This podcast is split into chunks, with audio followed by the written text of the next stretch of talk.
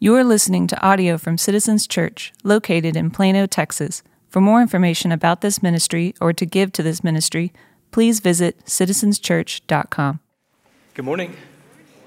If you have your Bible, turn to Romans chapter 5, and we'll be in the verses that Jackie just read for us. As you're turning there, my name's Jamin. If you are new to Citizens, I'm one of the pastors here. Welcome.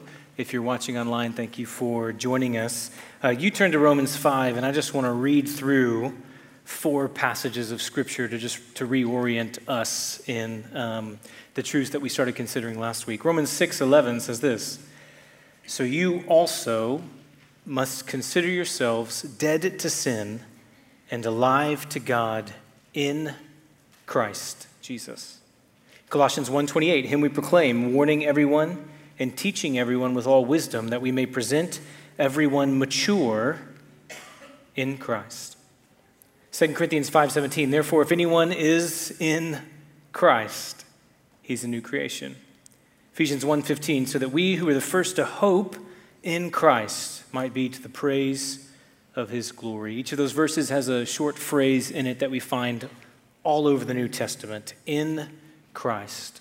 And being in Christ is at the very heart of what it means to be a Christian and follow Jesus. It means that we're united to Him. When theologians talk about this, they use the phrase union with Christ. When Jesus talks about it, He compares it to the way a branch is connected to a vine. I am the vine, you are the branches, he says in John 15, 5, uh, which means completely dependent on the vine for life and flourishing and a future. And as the Bible unpacks the breadth and depth of this, some verses talk about being uh, in Christ as united to Jesus' identity, others talk about being united to his story, others talk about being united to his people. And so we have an image that captures all of that. Uh, identity being united to Jesus' Identity means what's true about him is true about us in him. Being united to his story means that we're united to what he has done, is doing, and will do. Being united to his people means that we are in Christ with one another. Uh, we began a series called In Christ last week, and all of that is recap from last week. If you missed last week, please go and, and listen to it if you can. Uh, but we're going to be in this truth uh, this fall in Christ. Last week, I offered an outline for every week uh, three things that we will consider every single Sunday. Uh, of this series, and this is going to help uh, me think. I think it will help us not just to listen and learn, but to be challenged and encouraged and to engage and to be convicted and all of that. So, here are the three points there's a truth to embrace in Christ, a lie to renounce through Christ, and a step to take with Christ. A truth to embrace, a lie to renounce, a step to take. That's our outline this morning. A few years ago, I went on a fly fishing trip uh, with a group of pastors in Colorado. Um, it was in the middle of summer. I'm not sure if you've noticed this, but it gets pretty hot in Texas during the summer. And so I was excited to get out of the heat and to get to the mountains. And one of the days I was there, me and uh, another pastor uh, were fishing with a guide. And we met that guide early in the morning at a, at a, outfitter in a small mountain town in Colorado. And uh, he was a young guy, younger than me at least. And um, I shook his hand, and he looked at me and just stared at me. Um, and he said, You look familiar. And I said, Well, I'm from Texas.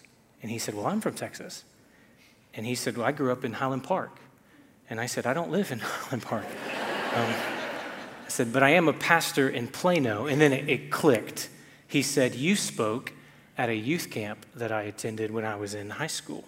And he said, Your name's like Jasmine or something like that, right?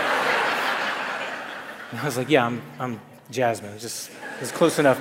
Uh, and that morning we spent time fishing, and he taught us, and uh, we heard his story of how he got from Dallas to this mountain town in Colorado. He was awesome, incredible fisherman, an incredible guide. Uh, and at some point in the river, I asked him about his relationship with Jesus, and just where he was and all that. And he said, I don't really do any of that anymore. Um, he talked about not really believing in God or, or not being sure about all of it. And at one point, he looked around to the river and the mountains and he said, This is my church now. And out here, no one tells me what to do. I was in my car a few days ago listening to a podcast, and I'm listening to the podcast, and an advertisement comes on. It's a commercial, And I don't know if you do this, but every time that starts, I just hit the skip forward button, 30 seconds. So I skipped forward 30 seconds, the commercial was still on, so I did it again, and I caught the last line of the commercial. And the last line of the commercial was this There is no limit to what you can do. And so I skipped back to the start of the commercial because I needed to know what they were selling that made people limitless. It had to be superpowers or something. And it was an advertisement for an online university. And uh, it's basically the idea is get your degree here, and the whole world just opens up to you. And um, I get it. We hear that kind of thing all the time. That's just the language of advertisement. But it's a really bold claim. It, it doesn't say get a normal degree and live an ordinary life, and that's just fine. No, there's no limit to what you can do. Several years ago, I was in a Starbucks meeting with a friend who I love. And uh, this friend was days away, days away from leaving his wife and kids to pursue another life with other people. And he'd been to Bible college and been involved in good churches. And uh, at some point that morning, he told me his mind was made up. He's leaving. And I knew what he knew. I knew that he knew the Bible just like I did. And so I asked, What do you think God wants you to do? And he said, God wants me to be happy. If there's a thread that runs through all of that. Those are different stories and different conversations for sure. There's a lot of ways that those things are not the same. But if there was a thread, a, fisherman who calls the river his church and finds freedom in the absence of being told what to do, a college commercial that sells degrees and a limitless life, a friend who knows his Bible but will chase a kind of happiness that leaves his wife and kids behind and use God to defend his actions. In all of that, Maybe I didn't land on the best words for it, but in all of that, there's some sort of belief that real life is found in being free free of rules, free of limits, free of a God who defines happiness different than I do, free to pursue what I want, unencumbered by anyone or anything.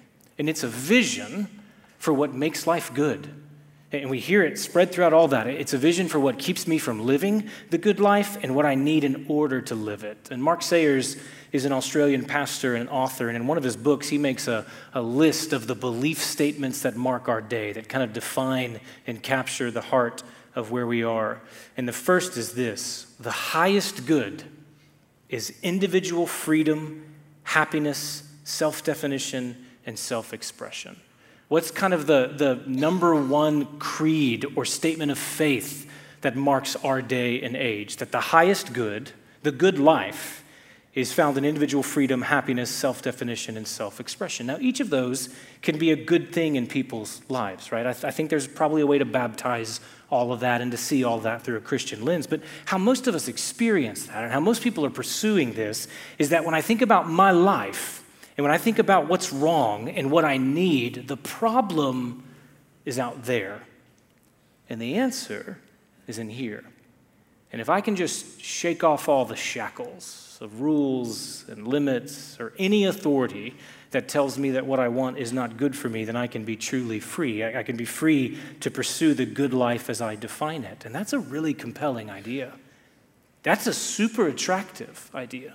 Uh, when my fisherman friend looked at the river and the mountains and said, This is my church, and out here no one tells me what to do, part of me thought, That sounds really nice. That sounds really nice. I could just move out here and be like Brad Pitt in that fishing movie and have, not have to submit my life to anyone or be accountable to anything. And you can probably think of examples in your own lives where you hear this kind of message, where you experience somebody that's holding out this kind of vision for what makes life life. Conversations you've had, commercials you've heard, songs you listen to, or even thoughts that you think. We are living, friends, at a time where the pervasive belief is that life is only as good as we are sovereign over it able to define happiness and ourselves and pursue our desires free of any external opposition or restraint. And so the good life right now is the life as I'm able to make it. And, and in all of that, here's what we do with God. In all of that, we either deny God, ignore God, or redefine God. Here's a truth to embrace in Christ you were made to be with God. God is with you in Christ. You were made to be with God, and God is with you in Christ. Look with me again at Romans 5 17 through 19. For if, because of one man's trespass, death reigned through that one man, much more will those who receive the abundance of grace and the free gift of righteousness reign in life through the one man, Jesus Christ. Therefore, as one trespass led to condemnation for all men, so one act of righteousness leads to justification and life for all men. For as by the one man's disobedience the many were made sinners, so by the one man's obedience the many will be made righteous. If you know anything about the book of Romans, you know that every single verse in Romans could be like a hundred sermons. There's so much goodness, there's so much depth. At a very high level, the section of Scripture is saying this there is death in Adam, there is life in Christ.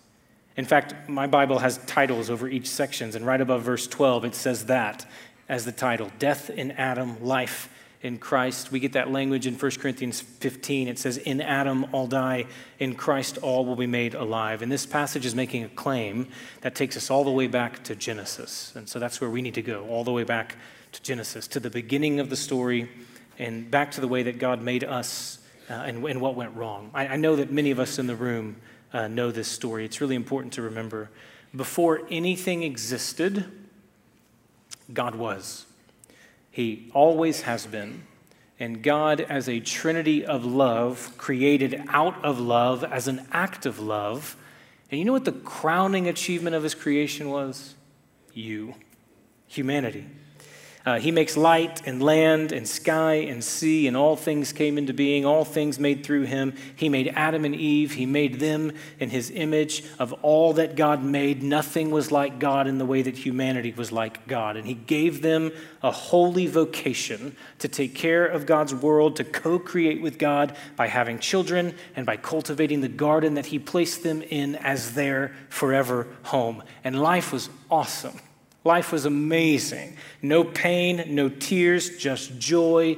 The food was great. It never got above 75 degrees. I don't have a verse for that. I just know it in my heart. But what was most amazing is God. What made it amazing was the presence of God. God was the gift. And, and life was life because God was there. God spoke to them. God was with them. They enjoyed uninterrupted communion with God. It means they got to be in His presence, and life was life because God was there. And this, according to the Bible, this is the good life. Life with God is the good life. This is the life we were made for a God glorifying vocation, some people to share life with, all in the presence of God, and what makes life alive is God being there. C.S. Lewis says in The Weight of Glory, He who has God and everything else has no more than he who only has God. Outside of Scripture, I think the thing that I've quoted here the most in, in my time preaching here uh, is Augustine when he says, You have made us for yourself, and our heart is restless until it rests in you. Why do those things, Lewis and Augustine, why do they ring as deeply true as they do? Because we were made to be with God. Uh, our heart longs for something that's bigger than us, that's outside of us.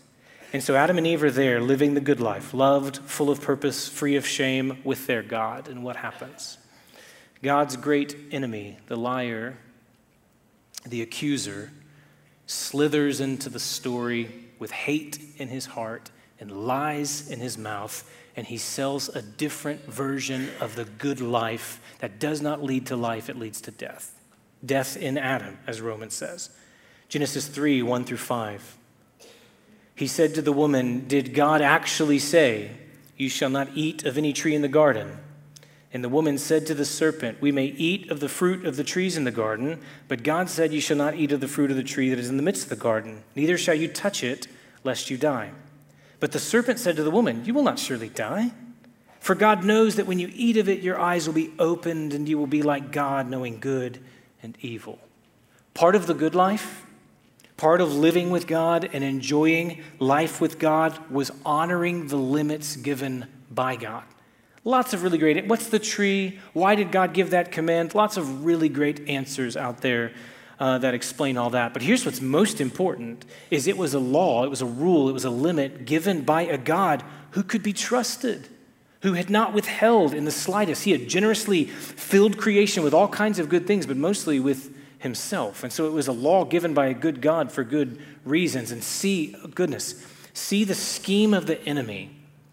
He makes three counter claims to the words of God You will not die, your eyes will be opened, you will be like God. And in the counterclaim, he's saying God has withheld from you. There's something on the other side of breaking God's law, and the world's just going to open up to you. Do the thing that God told you not to do, and life will be so much better. He offers a competing vision of the good life, and it's a life of autonomy apart from God. You will not die, you will live, you will see, you will be like God. And here's the tragic irony they already had all of that with God. Already, already alive God had already opened their eyes. God had already made them in his likeness. Satan is offering what is not his to give by getting them to doubt what they already had. And they sin against God. And sin enters the world through that act of disobedience and spreads.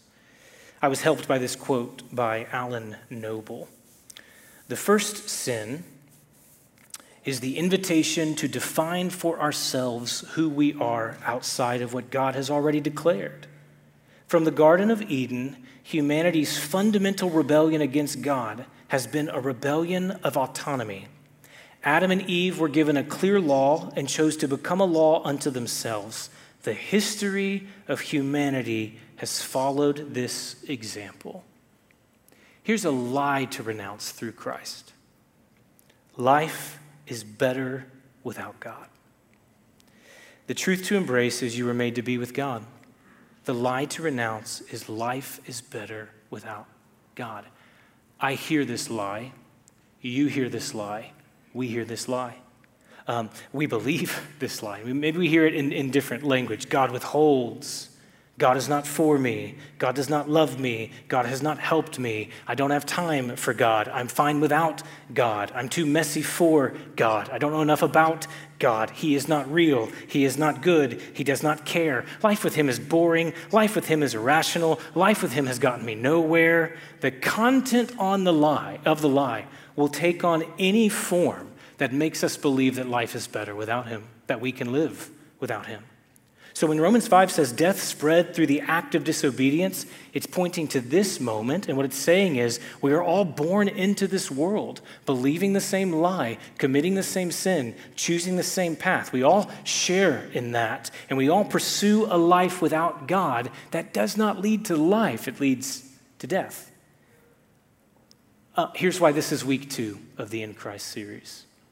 Um, th- this is all basic story that Christianity tells. This is very much so a high level biblical understanding of how we got where we are. But here's why we need this week two of the In Christ series because life in Christ, please hear me, life in Christ is not one of many ways to live, it's one of two ways to live in Adam believing lies apart from God, or in Christ embracing truth reunited with God. There's only two ways, and only one of those two ways actually leads to life and what a host of voices are saying around us, and what our hearts, our fickle, easily deceived hearts are led to believe is that humanity's greatest problem is not sin inside of us. The greatest problem is anything outside of us that restricts our pursuit of our desires or limits our ability to define for ourselves what is good, what is life, and what is right. And, and, and if you find God useful in that pursuit in some way, use Him. But if not, you don't need Him. But don't let anything stop you. Life is only as good as we are sovereign over it.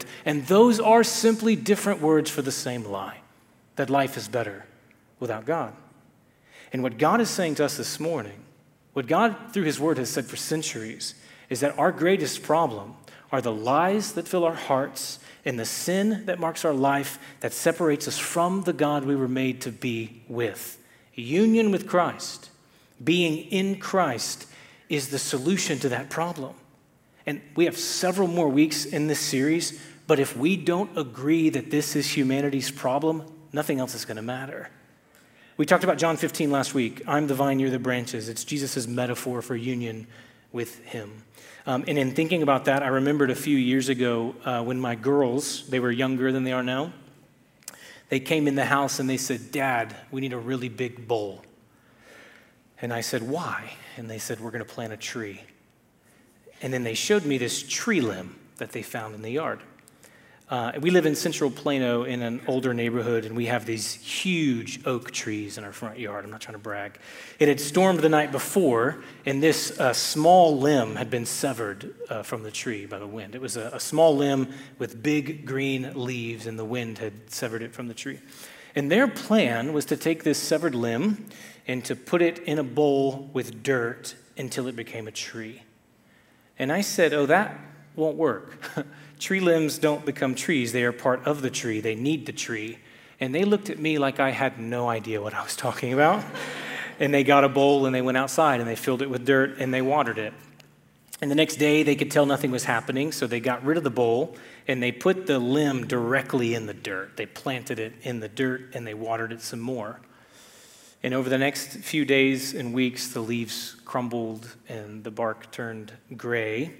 And one of my daughters asked, Dad, do you think it needs more water? And I said, No, honey, it, need, it needs a tree. It can't live without the tree. And the limb didn't turn into a new tree, it turned into a very dead limb. And if you will allow it, my friend, this childish illustration can tell us something about us. We are all born into this world as the severed limb. You were made to be with God, to be connected to God, to find life in God. We are not creator, we're creation, and we are creation very dependent on creator. And we feel that separation from God, whether we would name it that or not, made for God, and our hearts are restless until we're reconnected with Him, restless until we find rest in Him. And we follow all kinds of lies and make all kinds of empty attempts to deny our nature and think we can become something all on our own. And we plant our severed lives in the ground and we think we just need more of something more freedom to do what we want, more comfort to make life feel less empty, more achievement to convince me that I can stand on my own. Or if I just stay busy enough, I don't have to pay attention to how my soul has crumbled and grayed. Or life is not what it should be, but I am content enough with trivial things to convince myself I'm okay without God. And we're born into the world. Living, oh, and there is a religious expression of this, please hear me, where we talk about God, believe in a version of God, but it's all on our own terms. If I believe in a God who never tells me no, I am my own God. If I worship a God who never disagrees with me, I worship myself. We are made in the image of God, and if I don't believe there are things in me that that God wants to change, I have made a false God in the image of myself. The Christianity that wants the benefits of salvation without the cost of discipleship is not Christianity. It's the limb in the ground that thinks it's okay because it knows the tree exists, but that doesn't make it any more alive. The need, friends, is to be reunited with God. My need, your need is to be reunited with the real God, the God of the Bible, the only true God. We were made to be with God, and here's the good news of the gospel of Jesus God is with you in Christ.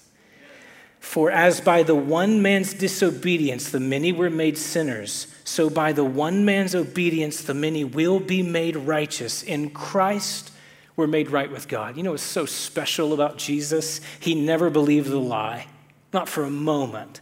Satan comes in Matthew 4 and tries the same lie on him as he tried in the garden. Life is better without God, disobey God, follow a path that doesn't need God. And Jesus says, I shall not live on bread alone, but on every word that comes from the mouth of God.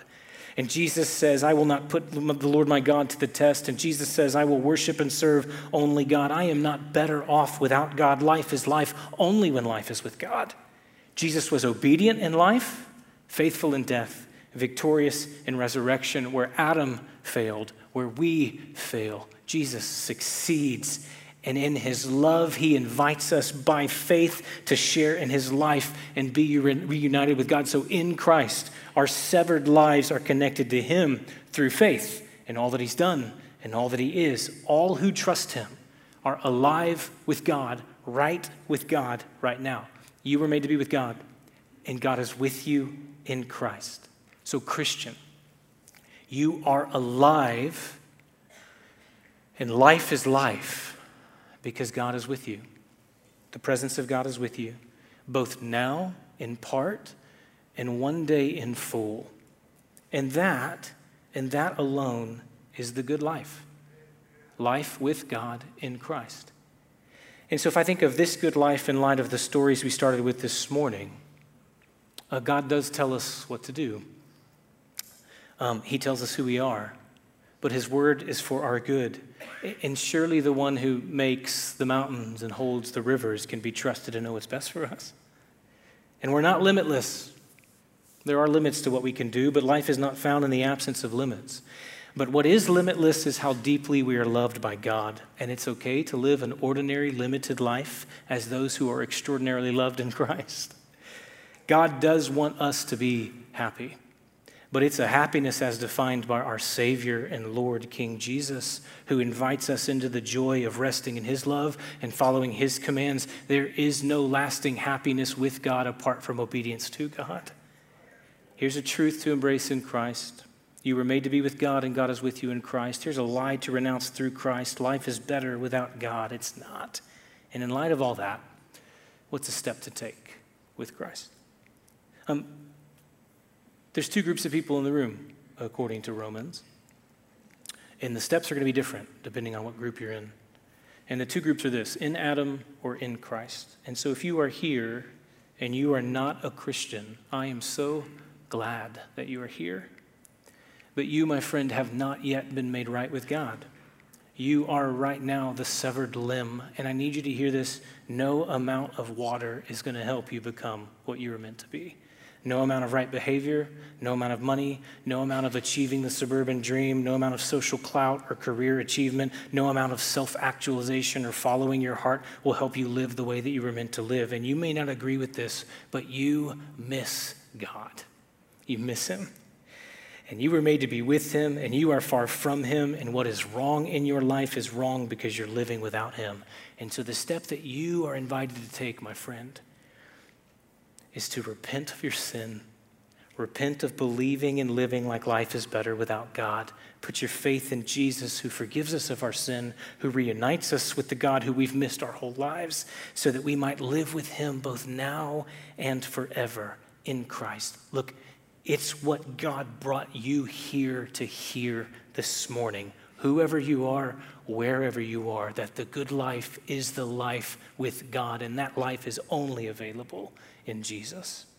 If you are here and you are a Christian, God is with you in Christ. You're not the severed limb.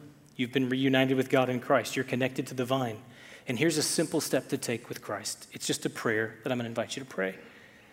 Um, at some point today, tomorrow, before you leave here this morning, would you pray to God and say this God, you are with me. Through Jesus, in Christ, God, you are with me. And this is going to force something for hey, look, friends, I don't want to just preach sermons about a God I never spend time with. Uh, you don't want to come to church and hear sermons about a God you never talked to. Take time, pray, Tell God, God, you are with me. And, and that'll force something for us. For some of us, it's going to force a discomfort. Um, it's going to force us to confront the fact that we have a difficulty um, about the mystery of all of this. God is with us, He's spiritual. There's a mystery to his presence with us, and we can't access it with our senses the way we're used to accessing all these other kinds of things. And where that leaves so many of us is we believe enough to not deny that he's with us, but instead we live large portions of our life ignoring that He's with us. We were not saved simply to escape God's wrath. We were saved that we might enjoy God's presence. And here's what I've found as somebody who has a hard time, as a pastor, as a person, remembering that God is with me. I have found that simple prayers about a present God help me to remember. They help me to remember that He's with me in Christ. He help me to remember that I can't do this life without Him, that there is no life without Him. And so, what I'm trying to work into my prayers are just these simple prayers about a present God God, you're with me. The other thing it will do, I hope, is it will help us um, combat the doubt that plagues so many of our lives when it comes to this. Uh, something has happened for some of us. God's word says that God is with you in Christ. I have intentionally tried to repeat throughout this sermon God is with you in Christ. And for some of us, there has been this whisper that slithers into our thoughts and says, God is not with you. Uh, he might be with other people in the room, but not with you. Not with the kind of person like you who has the problems you do and the questions you do and the life that you do and has committed the sins that you do. Uh, and, and if he was with you, life wouldn't be so bad right now. And if he was with you, you wouldn't suffer like you are right now. If he was with you, you wouldn't have come in here with all the sin that you carry. Remember, brother, sister, remember the scheme of the enemy. Satan offers what's not his to give by getting you to doubt what you already have. God is with you in Christ. What I love about the truth of union with Christ is that it is not something that is as true as it is believed by Christians. It is something that is as true as it is secure in Christ. And that small act of praying is a small act of waging war against the lie. The lie whispers, the truth shouts. God is with you in Christ. God, you are with me even in my doubt. God, you are with me even in my sin. God, you are with me even in my suffering. God, you are with me even in my restlessness that should go away. If you're with me, you're with me still. Life is life because God is here. In the presence of God, we are loved and changed and free. God is with us in Jesus. Would you take a step with Jesus today and take time to just pray a simple prayer to a present God? God, you are with me. Find a friend to pray that prayer together and then talk about all of the things that need to be talked about as that stirs things in your heart and your soul.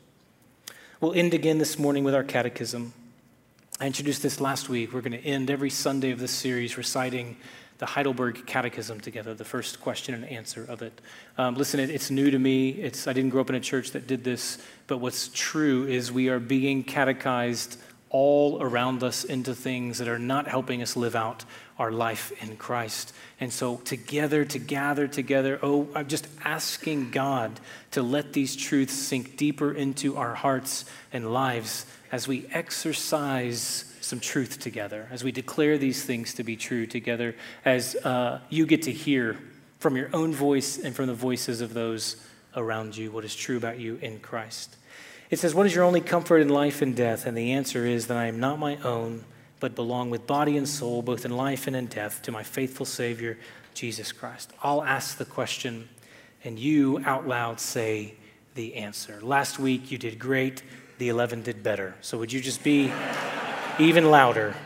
Citizens Church, as a people who are in Christ, what is your only comfort in life and in death?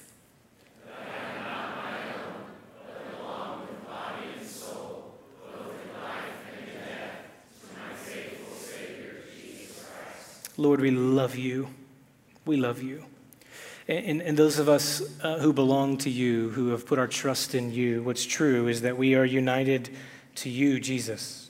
We're united to your identity. What's true about you is true about us. We're united to your story, what you have done, are doing, and will do. And we're united to your people. We are united with you as your people. You're with us.